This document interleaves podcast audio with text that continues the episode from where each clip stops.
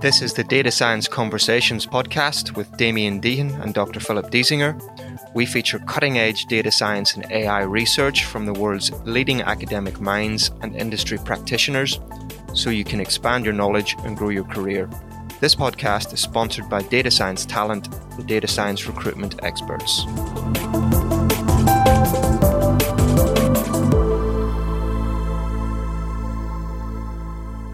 Welcome to the Data Science Conversations podcast. My name is Damien Deighan, and I'm here with my co-host Philip Diesinger. How's it going, Philip? Good, thanks, Damien. Great. And back on the podcast today is our good friend Tarush Aggarwal. Welcome again, Tarush. Hey, Damien. Hey, Philip. Thank you so much for having me. Excited to be back.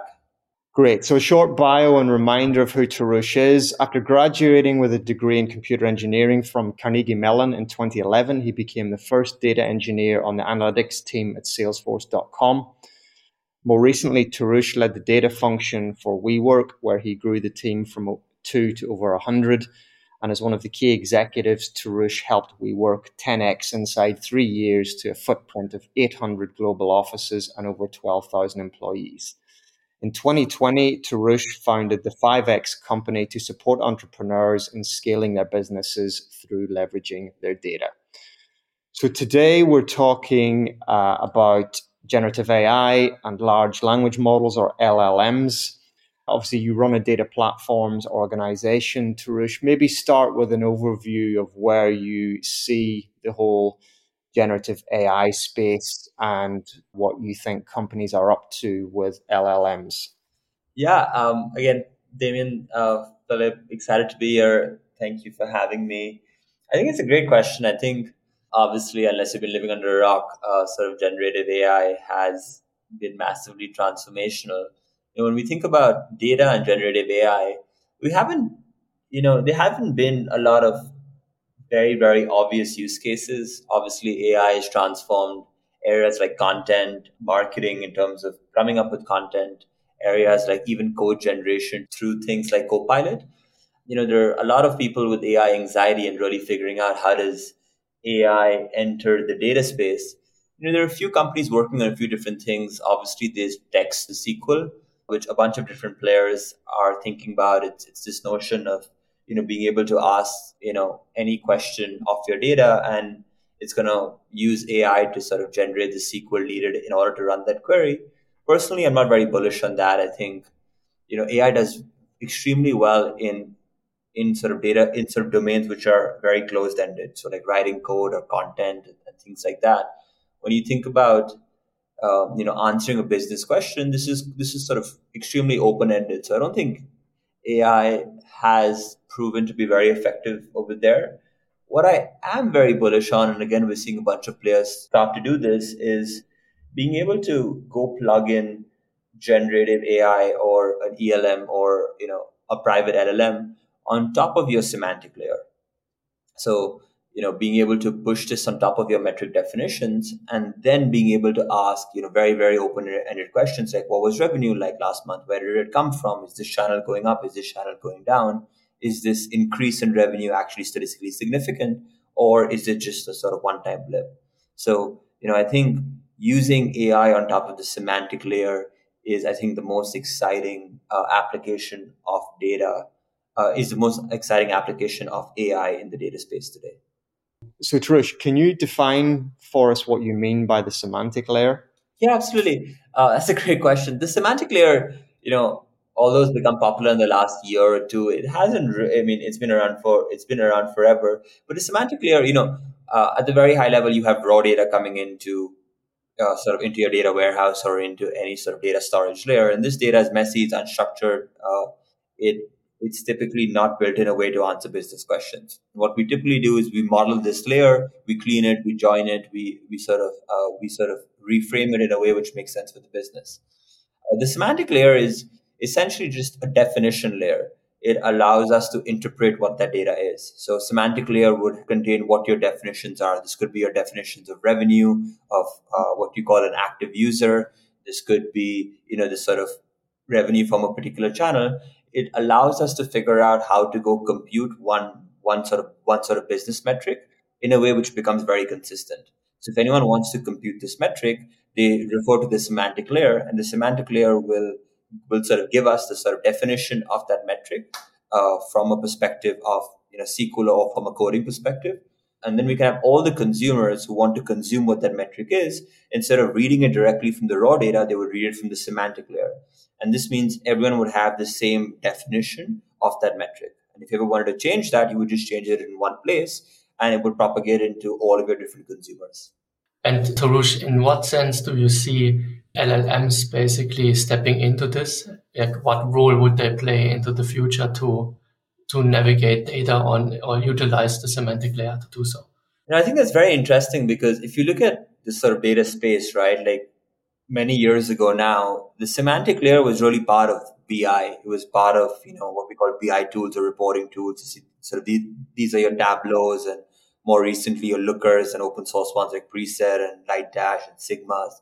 So for a while, this, you know, the sort of metrics used to exist inside your BI tool. And what's happened in the last few years is we realized that if they exist inside your BI tools, then every time you want to do data science or every time you want to push this data back inside your production systems, you're going to have to duplicate this logic because they only exist inside reporting. So what, what happened in the last few years is we pulled out this sort of metrics layer from BI and we had it as a standalone layer. So now you have DBT, obviously one of the most famous modeling tools. We have a bunch of companies like Cube and Transform, which have built semantic layers. But semantic, you know, so the sort of metrics and the semantic layer has become an individual layer, and BI is one of the consumers of the semantic layer. So I think what becomes really interesting now as we think about the future is is being able to go plug in an LLM or an ELM on top of your semantic layer and using interfaces like speaking to it or Slack or you know much more intuitive interfaces is that a hundred x better experience than what we're doing today with sort of BI tools in building dashboards or self-service analytics. And I think obviously there's a lot of money in BI and they're like massive, massive players. But you know, one of the questions which I'm thinking about is, you know, are we approaching really the end of BI tools and are they just going to be replaced by having, you know, an ELM or an LLM on top of your semantic layer? Uh, because that is just a much, much, much better sort of interface. So I think that's really sort of one area which I think is becoming extremely interesting. And we're starting to see a few players like, you know, there, they are BI tools like ThoughtSpot doing this, but we're seeing a bunch of new startups like Delphi Labs, uh, which I think is based out of the UK, which are, you know, sort of building sort of very, very sort of special products on top of your semantic layer. And I'm sort of very bullish on tools like that. Which makes a lot of sense. So the idea is basically that the end user directly leverages an LLM to kind of go around having to engage with a data science department or so and just gets reports or visualizations, uh, insights from the data on demand uh, when they need it through the LLM directly uh, from the semantic layer and from the source source data. Exactly right. You know, the whole thing about BI is you're building a dashboard to answer questions. Mm-hmm. And that just means that you need to know what those questions are. But the way you think about information is is sort of gaining access to information leads to asking better questions. Mm-hmm. You know, I, I get some information, I think about it, and then because of that, I now have a new question. Yeah. And when I have a new question, I don't want to go to a data team and be like, great, I have a new question now. The issue with putting your LLMs or your ELMs on top of your raw data is that you aren't sure if the ELM or the LLM has just made up a sort of business definition, right? It's just hallucinating, which is why I like having it on the semantic layer. So you can be assured that whenever it computes it, it's computed in the right way. So now I can go like very, very specific. And, you know, I'm not just asking what was revenue last month and what was sort of revenue by channel. But if I see some, some, some sort of channels going up and down and be like, you know, I see that this channel went up. Is this sort of is this significant? Uh, is this been happening sort of periodically? Or you know, I know revenue went up. What percentage of that revenue went up from existing customers or new customers? Or what percentage of that went up from existing customers in this new channel? And you know, compared to how much money we spend on this channel, is this channel worth it, or am I better off using another channel? So highly, highly, highly contextual questions, which I'm just combining. You know, I'm sort of building on top of things I can start doing that. And that is just not possible in the old old paradigm of building reporting inside BI tools. Are there any specific changes you would see already to uh, happening to semantic layers to get them fit basically for LLMs? You already mentioned some topics could be like compliance, quality assurance topics, uh, regulatory safety topics, and so on. That could be part of that pipeline, of course. But are there any uh, specific changes directly to a semantic layer that you would anticipate? No, I think you know at a high level, like you know, the semantic layer is by sort of pulling the semantic layer out from BI and having it as a standalone layer. It has been, you know, the work needed. It's not complicated to go go plug in an ELM or an LLM on top. I think two things come to mind. I think in general, the semantic layer is very, very early, right? Sort of DBT launched semantic layer last year, and that was a big failure. And you know, they sort of acquired Transform, and they're in some ways deprecating the semantic layer and eh, in lieu replacing it with sort of Transform. So you know one of the biggest companies behind data model got it wrong. And you know because of that we've seen you know companies like cube and like a, a, a bunch others launch semantic layer so we're very very early in the sort of adoption life cycle of semantic layer so this is not something which is not a, a sort of very readily available stack for most companies. So there is work in actually going and deploying this layer but now deploying this layer all of a sudden went from a nice to have to this becomes really interesting because if I am able to deploy this layer and I do it right, you know, truly it's it's not so much about BI tools, but it's truly that I can truly build an organization where we have where anyone in the in the company can ask any question, and that gets really interesting. Yeah, maybe some work needed on like you know on sort of security and privacy, and I think that opens up. I think I think first of all, you know, sort of something to keep in mind is that using a sort of public version of an LLM, like using ChatGPT, is probably not a good idea because as soon as you plug something in there, it's now available for everyone, right? It's it's not linked. It's not it's not your instance of it. I, I think they now have a sort of now they have a version of ChatGPT which can be deployed for your company, or you can use like an open source ELM. Sort of the, the main difference in, ELMs and LLMs is ELMs are built on top of your data sets. They go they're open source and they just uh, they're way more focused on your business, whereas a large scale language model has got a lot more information. So I think either work. What you don't want to use is a sort of public LLM. You either use a private LLM or your own ELM.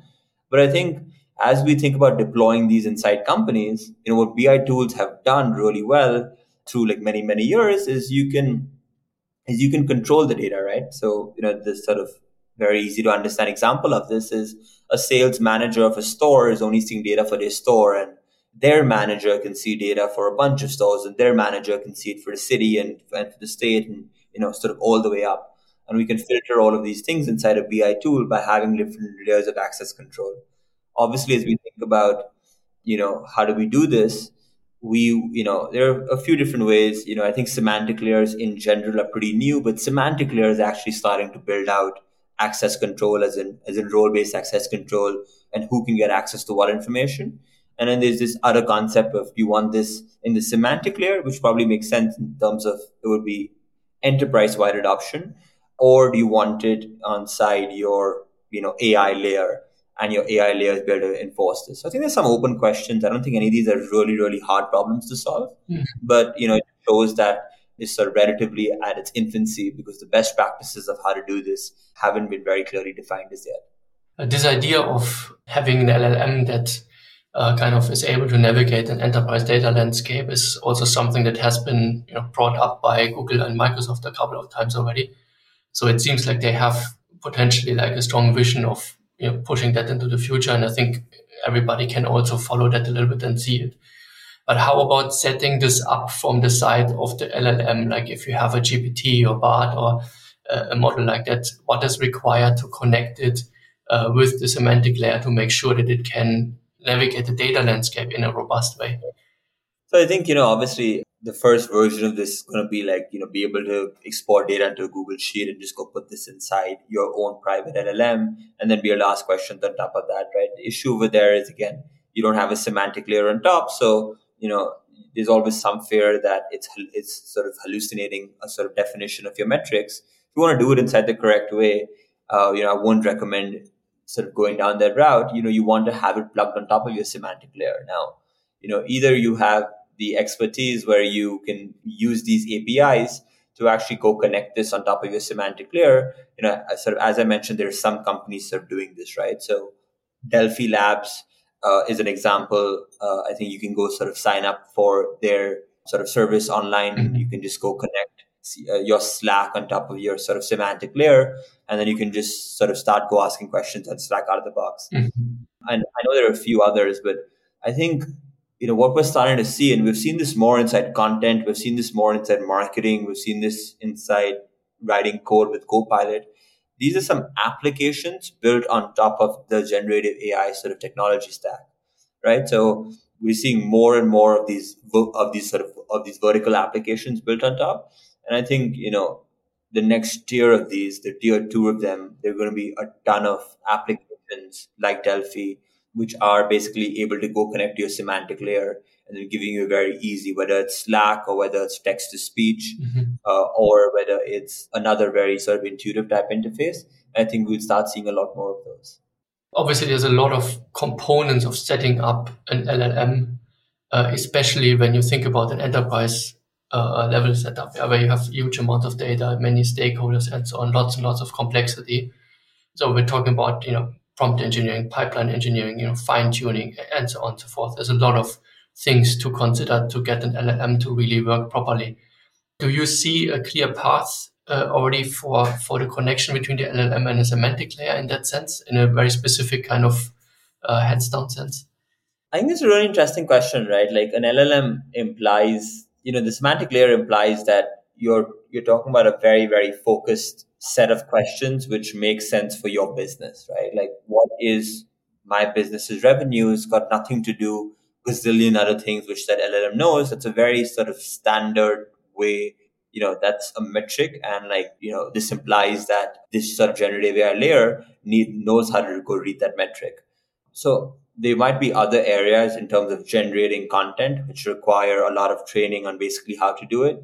I think the the sort of problem domain of answering answering questions which are very specific to my business is a much much easier domain for generative AI to go do, which is why I'm also bullish on actually deploying your own open source sort of ELM, and if you had the technology to go connect this on top of your semantic layer, would still be powerful without those, you know, hundreds of thousands of hours going and sort of training uh, your models, uh, which is something which is required as you think about LLMs. Mm-hmm.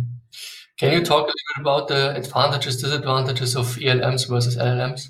I think you know, and uh, you know, there was that famous sort of Google article which sort of came out, which you know, sort of Google sort of talking about they don't think they had any competitive advantage. Sort of neither them nor OpenAI they had any competitive advantage in, inside the open source world. And I think that's starting. You know, I think this goes back to that bigger question where if the forget LLMs for a second, which require a massive amount of data to go train, but this idea of what's the work in actually going and training an ELM on top of your own company's data sets? And how close can these ELMs, especially for highly contextual use cases, go to something like, you know, an expert language model, which is very, very proprietary. Yeah. And, you know, with all the advancements inside, you know, just being able to deploy these open source and especially more and more like last mile, right? And I, I talk about last mile. It's easy to go deploy the model, but sort of last mile means just sort of training it and accessing your data and actually being able to get value from it. You know, on the infrastructure side, there'll be a ton of companies which are thinking about last mile.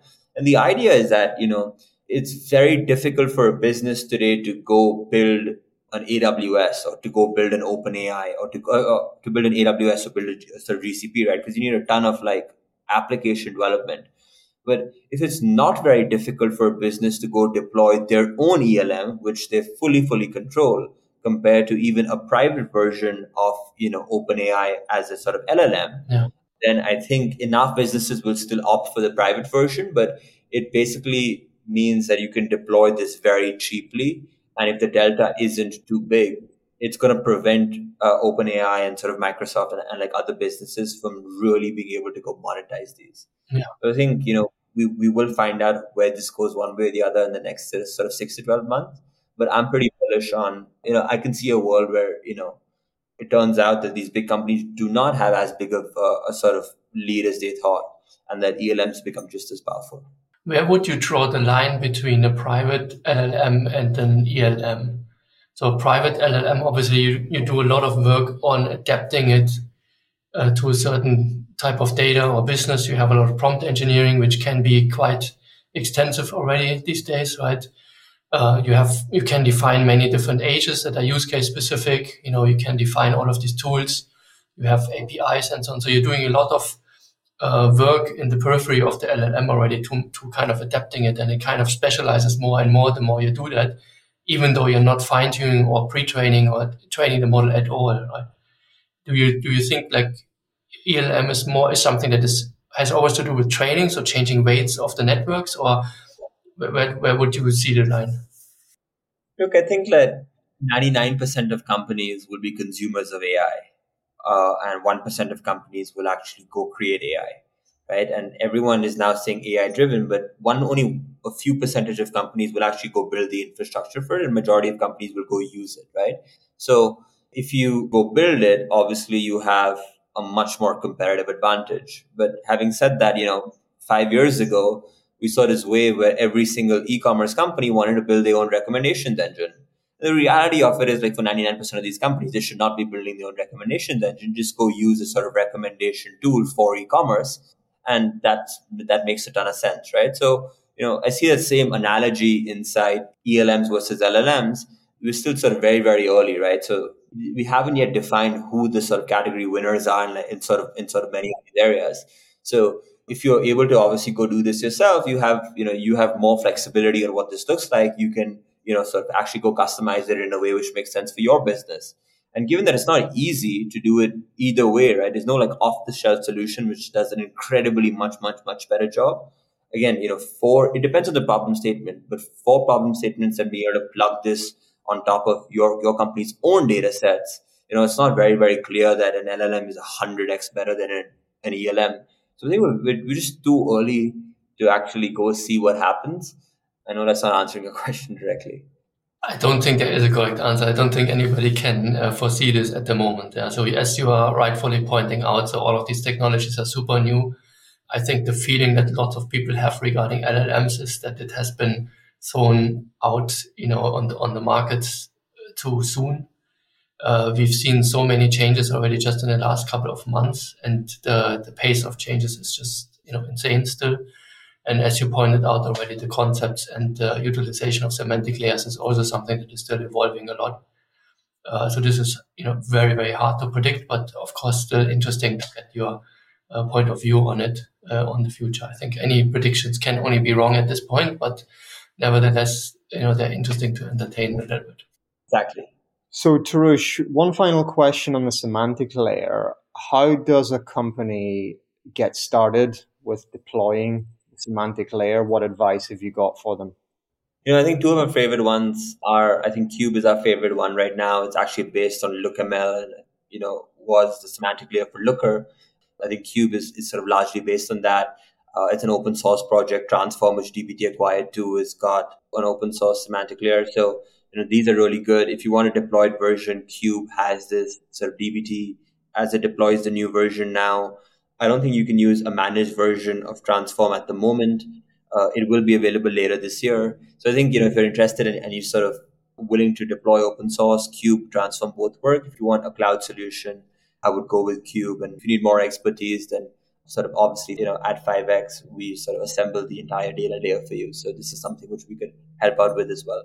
Yeah, I, I was going to ask you about that. Is your platform at the forefront of this deployment of LLMs and or the semantic layer? Is there something that people can use there? So this is something which we're actively working on. You know, we have this going for a small subset of our customers who've been early adopters. But you know, in the next few weeks, we are looking to basically go uh, sort of to essentially go roll this out for like any 5x customer.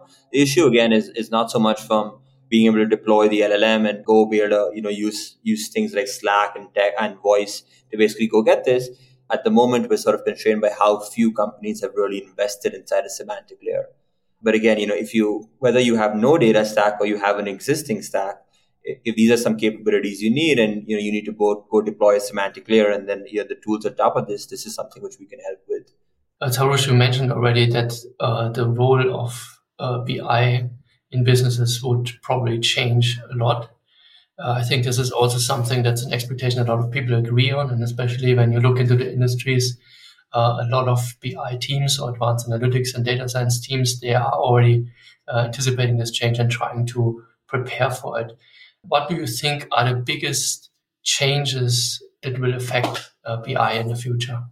I don't think BI is going away, right? Like hundreds of billions of dollars of like market cap across, you know, your, your big players and they aren't in the business of putting their hand up and surrendering.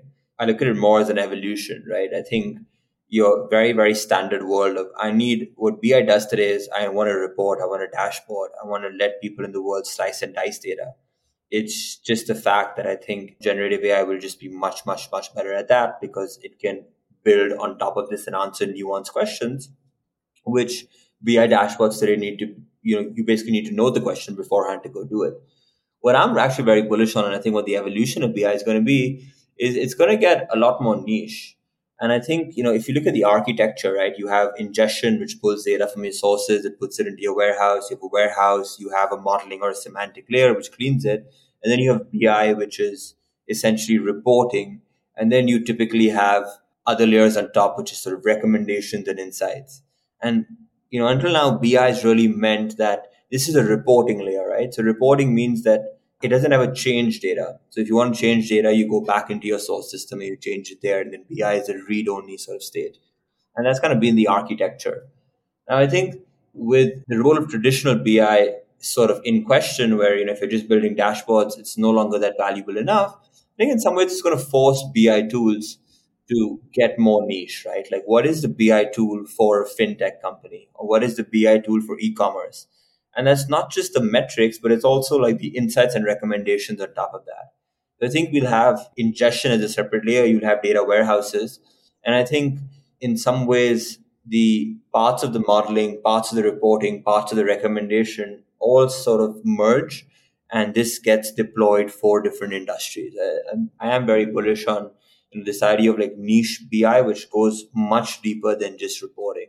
And I think if BI were to sort of go survive and it needs to beat an actual LLM uh, or generative AI, then it would just need to be much, much more deeper. And the reason and the one way it can get there is by having uh, a lot of industry context. I don't see why there must be a conflict necessarily, right? So BI, uh, internal BI teams or even tools could also be the owners of specialized LLMs that could provide like you know, on-demand mini reports in the future.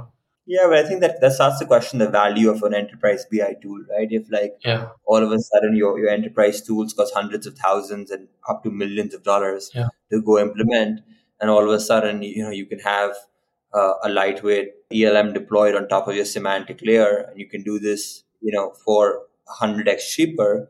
You know, ultimately these tools can only charge what they're doing because the lift of trying to do this yourself is very high. So they have a really valuable business and they can charge a lot of money. When all of a sudden anyone can answer questions on top of this semantic layer relatively easily, the value of your traditional BI tool starts to go down. And I'm not saying they still won't be able to charge some customers millions of dollars, but in general, now that there's an option which is 100x better available, 100x cheaper, you really have a very long term business? And that's really what sort of kills the industry. Not so much that like these large tools can't do this, they can, but will they still be able to justify a 100x sort of cost compared to like a much cheaper provider doing this because it becomes relatively easy to go do now? Does that make sense? It makes a lot of sense. I'm just thinking, you know, cost drivers in businesses can also be compliance, regulatory, safety, you know, ethical issues, and so on. I think that's at the moment a little bit uh, underdeveloped in the LLM space, but when this ramps up, that could also drive up the cost potentially by an order of magnitude or something like that. Yeah, exactly right. If you look at an enterprise tool today, it's not just you know enterprisey in terms of the technology, which in this case could be like slicing and dicing data and pivoting and like reading and, and having beautiful dashboards. It's also got everything you mentioned: the security and the compliance and the role-based access control, uh, and like you know audit logs and all of this, right? But now the moat has been both the visualizations and the dashboarding and the, and the technology capabilities, plus the security and compliance. All of a sudden now we're saying is, hey, the new technology capability is actually quite easy. Yeah. You know, the moat over there becomes a lot less defensible. So now it's kind of only the enterprise security piece, right? So essentially, all I'm saying is that the sort of barrier to entry of a new player who's you know building the next generation of a BI tool, all of a sudden, you know, the sort of barrier to entry has become a lot easier. And some of the competitive advantage which these larger tools had in BI is starting to fade away. With this sort of pressure on both sides, you know, the sort of open question is, is are they going to be able to hold on to their valuations and their, you know, impact uh, as much over the next few years? That makes a lot of sense. Uh, in, in large organizations, a lot of that is still deployed or, or provided by uh, internal teams for you know, data science, advanced analytics, and so on. Uh, in large global organizations, even individual you know markets or individual uh, business functions have their own teams for that. How do you see those roles change in the future? What kind of skill sets or, talent or, or roles will they need in the future? Yeah, it's a great question. I think it's you know very very clear now. We've entered an era of do more with less, right? Like two years ago when we had this conversation, we had data scientists and data engineers and analytical engineers and uh, I don't know, whatever new combination we made of this and data platform mm-hmm. and all of this. And, you know, I think last year, this year was interesting because the first time companies are like, hey, I'm not getting as much of an ROI from data. And we need to basically do better with less and do more with less has become a theme, right? And I think especially now, and you know, you look at data engineers or analysts or BI engineers, you know, whichever sort of SKU you want to look at it, folks like this are not have to go all the way and build dashboards and don't have to go to every analysis themselves and you know their work is sort of become a lot easier because they're just sort of going and, and figuring out what your semantic layer is and what your metric definitions are and just by nature the amount of scope of these data engineers analysts bi engineers analytics engineers become a lot less so on one, I think just financially, just where we are with what's happened in the last 18 months. And then number two, with the advent of technology, I think from both sides, there's a lot of pressure inside businesses where we're going to need smaller data teams in order to be as effective. So, as we close the podcast, Tarush, how can people find out more about what you're up to and what the latest advancements that are happening with your company 5x? Yeah, absolutely. You know, just for just sort of just for context, as we speak about do more with less. If you look at the entire data space, you know, we we sort of deep dive into modeling and BI it happens to be one of the most fragmented ecosystems, right? And the analogy which we use is all of these vendors are really selling car parts. Imagine walking into Honda and instead of selling you a brand new Civic, they sell you an engine and you have to build your own car. That sounds a little crazy, but that's really what's happening in the data space. So what we're up to is, you know, we help you build an end-to-end platform across all of these different layers. We spoke about some of them today, like ingestion, warehousing, modeling, BI. Uh, but we help you build, you know, your end-to-end platform based on your use cases, your industry, your size, your budget. So you can focus on day one on focusing on your ROI as in how you're going to use this instead of worrying about building your car. So that's really, you know, what we're up to. Would sort of love to chat. You can reach us at 5x. That's, you know, 5x.co. Or you can reach out to me personally. Uh, I'm sure we'll be sharing uh, my LinkedIn and Twitter. My email is just tarush at 5x.co. Awesome. Yeah, we will include links to Tarush's LinkedIn profile and 5x website in the show notes. That concludes today's episode, folks. Before we leave you, I just want to quickly mention the forthcoming issue of our quarterly magazine, The Data Scientist. Issue four is an AI special issue. It's out in early September and it will feature contributions from Philipp, Tarush, and many others, and companies such as AstraZeneca, Snowflake, Bayer, and NatWest Bank, to name but a few. It's packed full of insights like today into what enterprises are doing now and in the future with generative AI, and you can subscribe for free to get the next issue as soon as it is out. And the address for that is datasciencetalent.co.uk forward slash media. Tarush, thank you so much for joining us today. As always, it was an absolute pleasure talking to you. Damien, thank you so much for having me on the show, and hopefully, we added some value to your listeners. You certainly did. Thanks also to uh, my co host, Philipp Diesinger, and to you for listening. Do check out our other episodes at datascienceconversations.com, and we look forward to having you with us on the next show.